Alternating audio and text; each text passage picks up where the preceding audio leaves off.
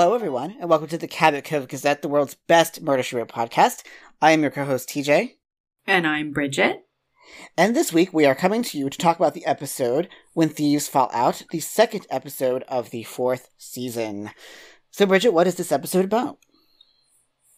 Well, this is one of those episodes that largely hinges on something that happened in the past. Those are always Mhm. a little tricky to describe. So, in the present moment, we have a guy rolling into town and stirring up trouble. And the trouble he's stirring up is because he's actually been in prison for 20 years over a murder he didn't commit. And he's come to Cabot Cove to find out who did actually commit the murder.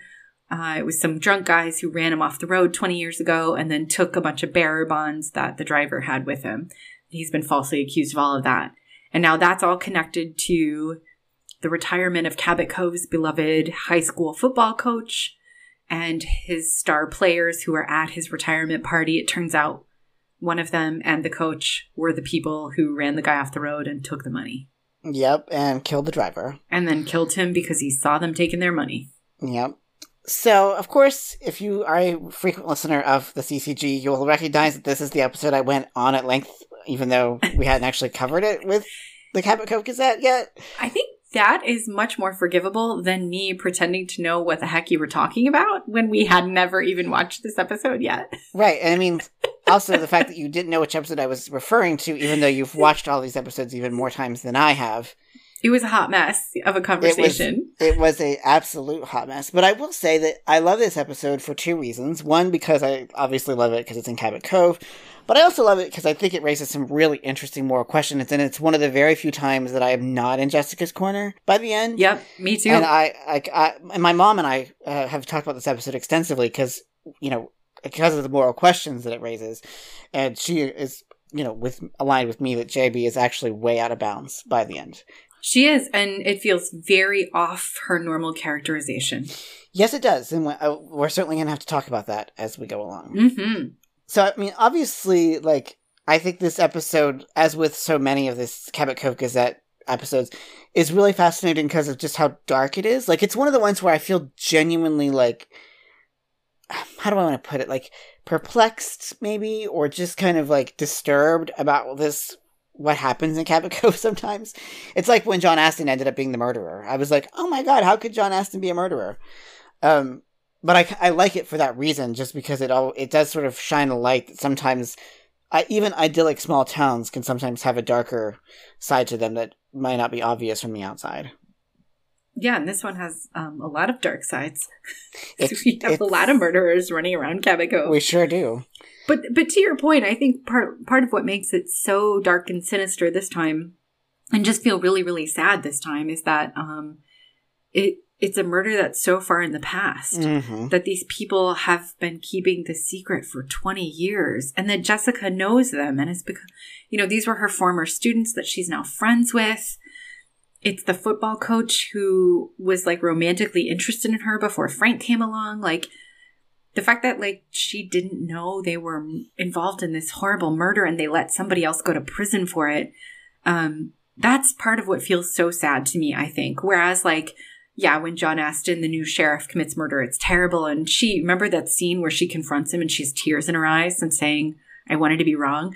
But at least it was right then in the present. It wasn't like we've been sleeping with the enemy for all these years which is what we Right. have here right? It's terrible Yep. I mean, this is one of those episodes where, where the emotional heft is really significant. Like, it's not that obviously murder isn't always terrible in Murder She Wrote, but this one seems, as you say, to have like an emotional texture in an emotional weight that I don't think we always see with uh, other murders. Because we don't, and even though we only meet these characters in this episode, so convincing is the writing and the performance that I think that that's what allows it to have this kind of significance that otherwise wouldn't be there.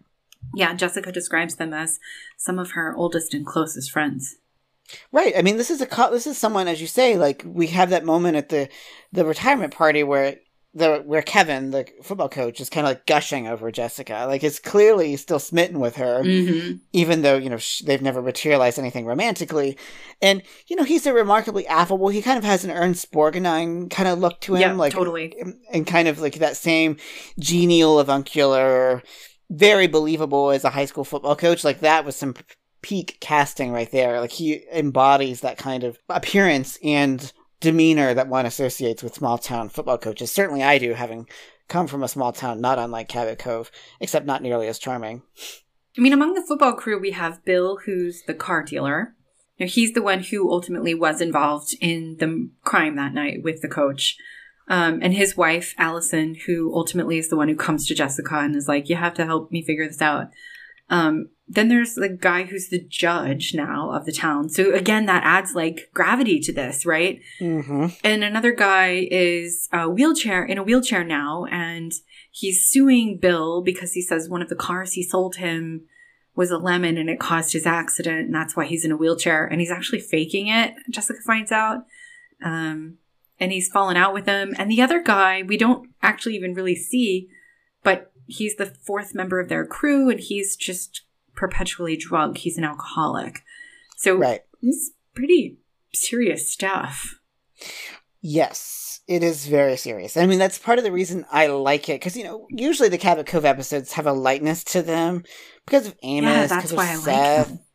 And I mean, I like them too, but I that's part of the reason I find this one to be both very out of the norm, but also Yeah. refreshing for that reason. Like I Yeah. think that this one, you know, shows us that life isn't always as picture perfect, as postcard ready as we necessarily would like Cabot Cove to be. That's true because this is an episode in which Amos is the investigator because we're in Cabot Cove, but he's not doing the bumbling Amos routine at all. Right. Um, when he's involved, he's actually knows what he's doing and he's very serious. Um, Mhm. Because I think the I think they understood that this is not one of the goofy, cozy episodes, right? Yep. So can we talk about um, Durbin though? Because he's Yes. he adds this other sort of dark element. So he's played by John Glover, uh, who we've already seen before and loved him, and we gushed our praises for him. Do you remember that? I do. In One White Rose of Death. I hate that episode title because I can never say it. I just don't like that episode because it has you know who in it, but I know, but he was our would be defector. he was. He wanted to defect and we loved him. And now he plays this this is so like on brand for John Glover though. He plays this guy who rolls into town. He's rented someone's house for a few weeks. Um he has a really cool car. But ultimately Jessica learns that he's there to figure out what happened the night that he was hitchhiking innocently as he was like an anti-Vietnam protester who just hitchhiked around the country, he got picked up by this guy. They get run off the road. He gets accused of this guy's murder. And so he's in Cabot Cove to try to figure out what happened that night. And he leaves like really sinister little messages for everyone. Uh, Like, uh, he's creepy, right? He and creepy. he even has this tense confrontation with Jessica where he's like, I have a solid alibi for the night Bill, Bill ultimately gets murdered. And he's like, I have a solid alibi for that. I didn't do it. And Jessica's like, I know, but like, what you're doing is still wrong, right? There's this like really Mhm. tense standoff between them. And I think I really like that. I like that it's on brand for John Glover. He always plays these sort of like amoral, like confusing characters.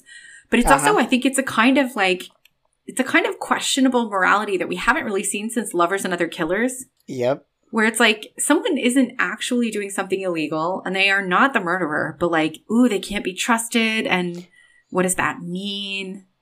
Right. And I mean, what's so striking about this character is that he literally has spent 20 years not only in prison, which would be bad enough in and of itself, a truly horrifying, harrowing experience, but for a crime which we now, which we know and he knows he did not commit. Mm-hmm. And so, like, as questionable as some of his actions may be, I found myself sympathizing because it's like, of course he's bitter. Of course he's furious that Right. everyone in this town was complicit in what either, you know, either um, cognizantly or not in his false conviction. Yeah. And that they are, Yeah, absolutely, and that they are so determined to, that they would rather preserve the myth of what their town is and who they believe their neighbors and friends to be than acknowledge the justice of or the injustice that has been perpetrated. he actually tells Jessica in that conversation that she has a bizarre sense of justice. And I think I think that's exactly Mhm. why, right? Because just a few episodes ago when Days Dwindle Down, we see her staunchly advocating for someone who's gone to prison for a crime he didn't commit. And quite similar, right? He was there the night the murder happened. He was going to do something slightly illegal the night the murder happened. It's very similar circumstance. And in that case, she's like, you didn't do it. We have to find out who did it. Like, come on, you guys. I know it was a long time ago, but this is really important to have the truth come out. And here she's like, Mhm. you should leave things alone. You're stirring up stuff. And he's like, I'm trying to get justice. Right? Like, what is wrong with you, lady? Yeah, it's an interesting take for Jessica. Like, and I mean, but it makes sense in a way because I mean, it's one thing to be able to be willing to like go to bat for someone who committed who was wrongfully imprisoned when that person doesn't have a a connection to your town or when their actions aren't going to have any sort of like direct impact on your life. But you know, we also know that JB is very def- or defensive of Cabot Cove. She's very defensive of the people that she has been around and, you know, has taken under her wing at times. And so I, I think that this one just cuts close to the bone in a way that we haven't necessarily seen in quite the same way before. I mean, I can understand your point, and I appreciate that you're trying to give us a reason to like understand maybe what the writers were thinking. Um, but yeah, we also know that she's she's very quick to turn people in when they've done murder, right? Like she might overlook other things Well, like that's oh, true. the lesbian mom kidnapping, right? Because that was in the better there's in the better interest of the child to overlook that, right? And nobody else was being hurt by that. right. But like she turns in her friends. She tells her friends to confess. She like we see this all the time in the Cabot Cove episodes. So Well, that's true. So, do you, I mean, I have to. uh, I guess the thing I would wonder about from you, from your point of view, as the one who's, I think, has the broader, deeper knowledge of all of this than I do. Like, do you find this to? Does your frustration with this episode lie with its being out of character for Jessica, or does it lie elsewhere? Or do you think this is out of character? As well, I think it's out of character. So if we look at that, like um the you know after they after the football coach is ultimately caught, and I want to talk about that scene too because she has some lovely things to say in that one that I think are really interesting. But the football coach is caught. She we cut to her and Amos eating pie that night in her house, and you think, ah, finally we're gonna get like the cozy resolution where everything's okay. It's not because Durbin shows up and we get one more sort of gloomy conversation to close the episode. hmm And he's like, he's leaving town and she's like, good. she's not nice about it at all. And he, she says, I can't help but think justice could have been served in a better way. And he says, well, when you figure out what that way is, you let me know. And the last shot is her closing the door and leaning against it, like overwhelmed. I mean, Yeah. that's such a lovers and other killers ending, isn't it? It is. Yep, that was my first thought. My mom hates that. I mean, she hates the way. Like, well, let me rephrase that. She's very much like Jessica's way out of line. Like that's way off base. Like to to Yeah. act as if he's to blame for what happened. That he is somehow Exactly. wrong in the wrong for pursuing justice when he was the one wrongfully imprisoned Exactly. is a deeply troubling thing. I agree with your mom because he was wrongfully imprisoned. And then all he has done is return to Cabot Cove to investigate to find out who did it and try to bring them out into the light. Right. That's it. That's all he did. So someone got murdered along the way, but he didn't do that. Right. The other the other person did, right? So like in the world of murder she wrote, we don't usually blame that person, the person in his position for this kind of stuff. That is true. We blame I- murderers for being murderers. Right. Yes, I'm wondering, like, what is it about this that makes it different for Jessica? Like, if we're, if we're, I, I'm just, try, I'm still trying to give the writers grace. If you want to like, if we buy into that this is different somehow and not just like bad writing, like, Yes, then the yeah. question becomes like, why is this emotionally different for her, right? right. I mean, is it because of the just the unique relationship ha- she has with um, with Kevin? Like, is that the explanation, or that it's her students in particular that were involved? Like, I'm just kind of trying Right. to figure out what it is that motivates her to be so. No, because we've seen former students and we've seen close old friends before, and she didn't have any problem turning any of them in. Yes, and maybe she did. Maybe she had an affair with Frank, or sorry, with Kevin. Maybe that's what. This, maybe that's the reason. Ooh, TJ, now you're getting interesting. Yeah. So that's maybe that's the explanation that we need to sort of give us the missing piece to why she's so deeply antipathetic to to you know this guy coming back and dredging all of this up. So when she confronts Kevin, she's sort of going around town talking to all the different people and eliminating them through, you know, clues that they leave. And it, it, we kind of get to the point where it's like, uh, there's nobody left. It had to be him. Yeah. And so the next scene is her arriving at the football stadium where he's sitting. And you're like, yep, this was all that was left, right? And she walks, that he's sitting in the bleachers and he's looking out at this empty field. She comes up to him and she says, One of the advantages of age is the storehouse of memories that we get to replay over and over. Now, I don't want to give credit to this episode, TJ, but if we give it any credit and we say there's a reason that Jessica's different in this, then I wonder if it has something to do with the fact not just that she has a close relationship with Kevin, but that he's facing retirement, she's retired, and they're both looking back on Mhm. a career and they're both they know the future is probably shorter at this point than the past. And there's something about the poignancy of that. Yep.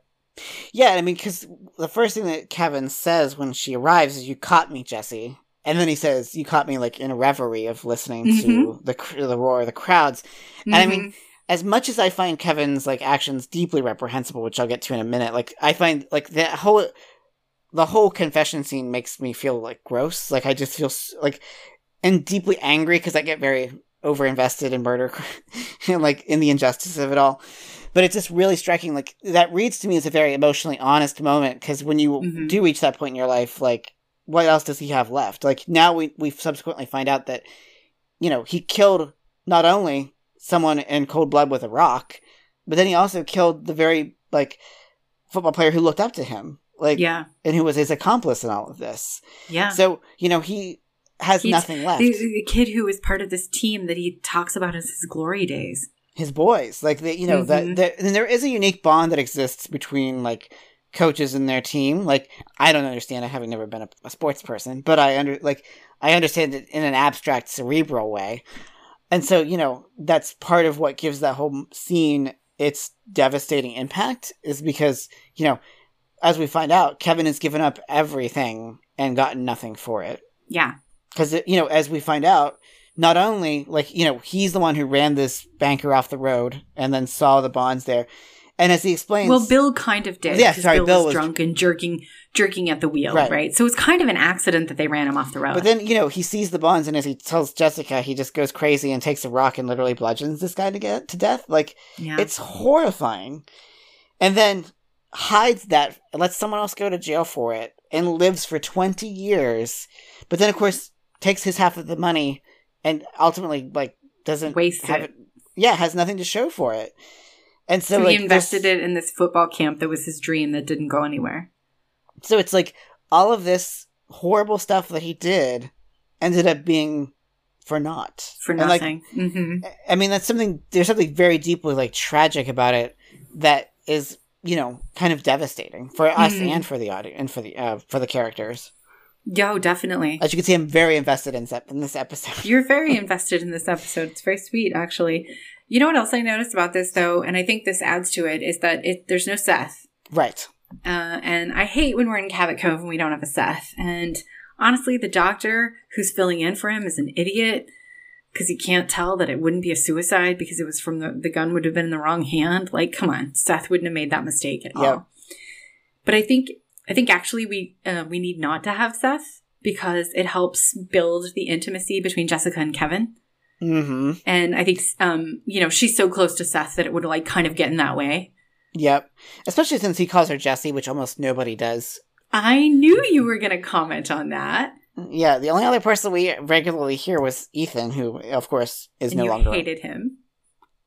I just think that Jessie is just too much of a diminutive for for J. Like JB is okay, but Jessie is just Well, we To- call her JB. well, yeah, but that's different. but it's I don't know. It just feels too, a little too cutesy for Jessie. for Jessica Fletcher. But it it's in keeping with this kind of character who is so you know who embodies a very specific kind of small town football coach masculinity. Like that Mhm. reads as authentic to me.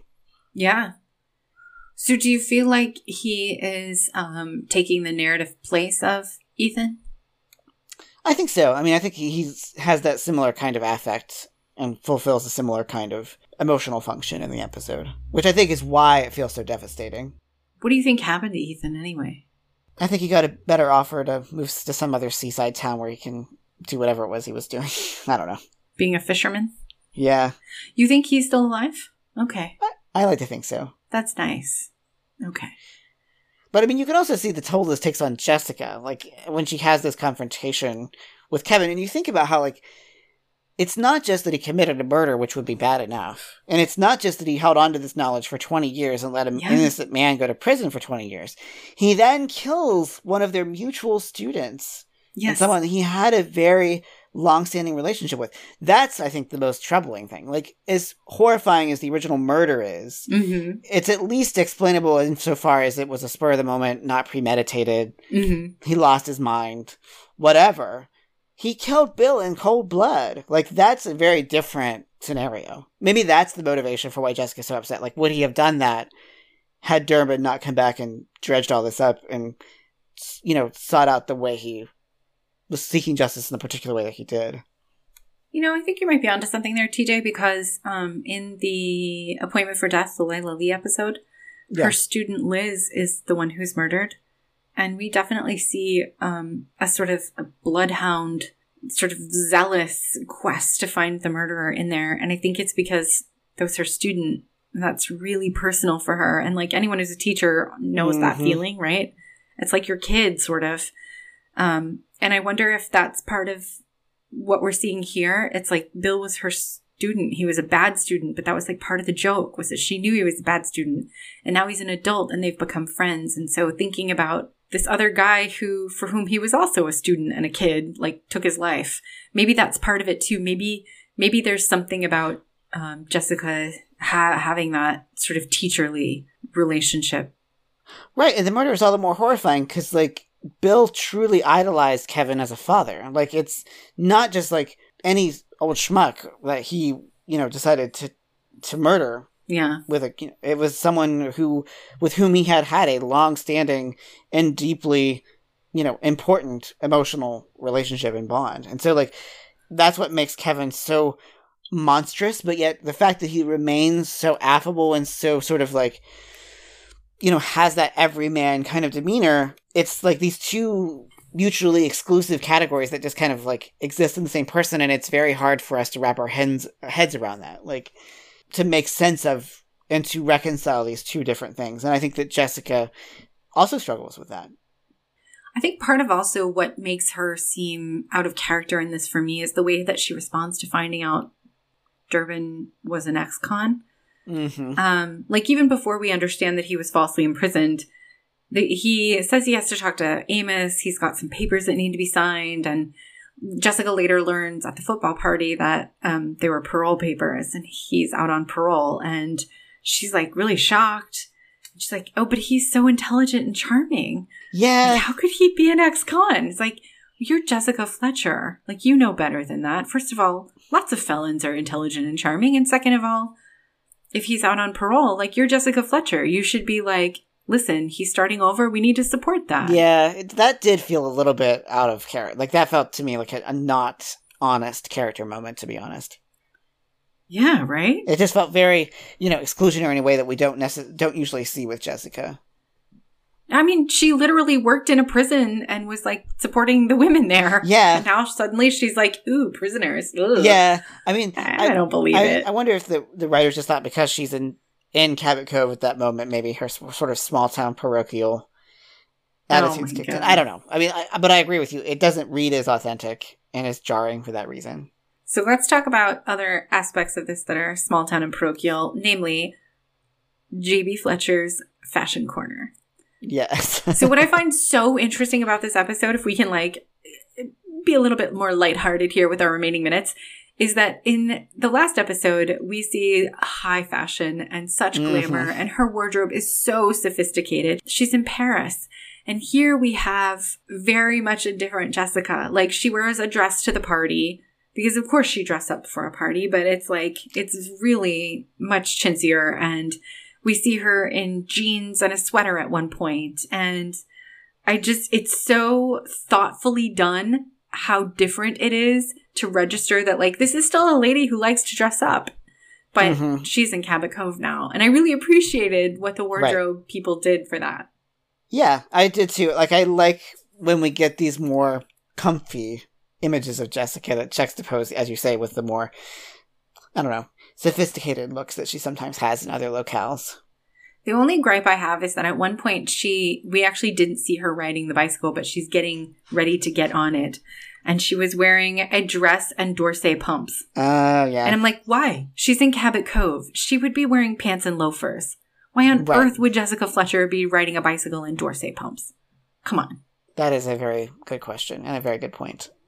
Do you know what d'Orsay pumps are? Nope, I have no idea. Okay, so it's the kind where there's like the toe leather and the heel leather, but the midsection, like the shank of your foot, is uncovered. Ah, okay. They're very elegant.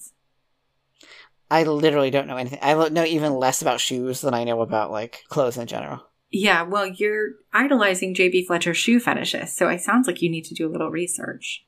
I mean, you're the one who always brings up the the, sh- the footwear, so I'm just piggybacking on you. I'm just saying, like, the point is, like, these shoes are not very easy to walk in unless they fit your foot properly. They fall off your Ah. heel, right? Because there's no, like, ankle strap or anything. And we're led to believe she's gonna get on a bicycle. And, like, honestly, any pump. Let's say she's wearing, like, regular old pumps. Like, she's in Cabot Cove. She'd be wearing Keds or That is loafers. true. Like, she's not gonna bike around in pumps. that is absolutely true. Yeah, please. So that annoyed me. Okay. Well, how did you feel about this episode in general? I know you don't like it as much as I do, but do you uh, were you converted by our conversation, or do you still not like it? Oh, do you want to do that? Are we finishing? Yeah, because I'm like very hungry. That's not how this works, TJ. I'm getting a little lightheaded, so I would like to eat sooner rather than later. That's how this works, TJ. Um, so you don't want to talk at all about like football and like small town, the way small towns like get excited about football. I mean, I guess like there's not much to say about it other than like that I've already alluded to. Okay. What about the wheelchair guy? We didn't really talk about him. I mean, how long do you want this episode to be? Like we've already, But it's only done 27 minutes. yeah. How much are they? So with editing, that'll be 25. okay, fine. Listen, I'm just telling you what I took notes on. If you don't want to talk about it, we don't have to talk about it. I mean, I I've already shot my shot with with the uh and prom like the whole notion that all this happened on prom night and like how significant prom is and then like everyone suddenly can remember what happened 20 years ago at prom which maybe the kids themselves but like jessica and the coach they've had like mm. all the proms of their career there's no way they remember this one specific prom night 20 years ago Well, that is true. That does again strain the bounds of credulity. strains the bounds of credulity It's a patented TJism right there. that's a good tjism yeah I mean, I will say that yes, football is a huge part of small town culture, um, particularly in rural, like these kind of rural communities. Like uh, they do. as you know, I alluded to this earlier when I said that like there isn't a particularly strong bond between football coaches and their teams that is not always explicable unless you are enmeshed in that culture. Which again, I'm not, in, I'm not personally, but I've seen it manifest in the way that my friends who were football players very much had that relationship. Yeah, I mean, it's just sort of gross, right? Because they're all like their glory days were 20 years ago. It's like, Yeah. the hell have any of you been doing since then? I mean, that is part of the reason I think I'm drawn to this episode is because, like, it does read to me as very, like, true to life in how small towns operate in terms of, particularly when it comes to, like, small town football coaches, like, they, they live their life vicariously through their students. and, well, and their relationships. Like, she, uh, they married, they all married their high school girlfriends, and Bill, the guy who gets murdered, was trying to convince her to go to a motel, and they had a huge fight at prom, and then she just goes ahead and marries him anyway. Like, what are these people doing? They need to take the bus with Jessica into Boston and see some shit, is what they need to do. As I say, you're really not from a small town, are you? Again, all of this felt very, very believable to me. as a, as a, as a person who grew up in a small town in the 80s and 90s, this felt very, very, uh, like, authentic and true to life. Wow. For better and worse. Yeah, for Like, worse, I'd say. right that right up into including you know seedy sordid events that take i don't know that there's been any murders in my hometown that i know of right off the bat but I think the only part of this that read, reads true to small town life that I find appealing is the part where Jessica feeds Amos some pie she's made. yeah i mean that definitely checks out like I, I that definitely tracks with i know of your skepticism shall we say Yeah. the values and virtues of small town americana So I think we're going to land um, ultimately being divided. That I have a lot of gripes with this episode that I don't seem to be able to get past, but you definitely. I think find a lot of resonance, emotional resonance in this episode, and, and think it's really important for that reason. yeah i mean i i was like you know i alluded to this earlier i'm very invested in this episode and i think about it far more than i probably should it lives rent free in my head sometimes Wow. That Yeah. knowing that you've uh, traded all those nudes with people on the internet, but this is what lives rent free in your head. yep. Uh, uh, well, I mean, it's that's they're not mutually exclusive. Like they both live there, just in different compartments. They're different. They're different rooms within the same apartment. Okay, building. that's probably a good place to stop for now. That is a good place to stop. So, for the Cabot Cove Gazette, I'm Bridget Keys. And I'm TJ West. And we'll see you next time. Our theme song is Reaching the Sky by Alexander Nakarada, used under Creative Commons license. You can find us on social media. We are the Cabot Cove Gazette on Facebook and at Cove Gazette on Instagram and Twitter.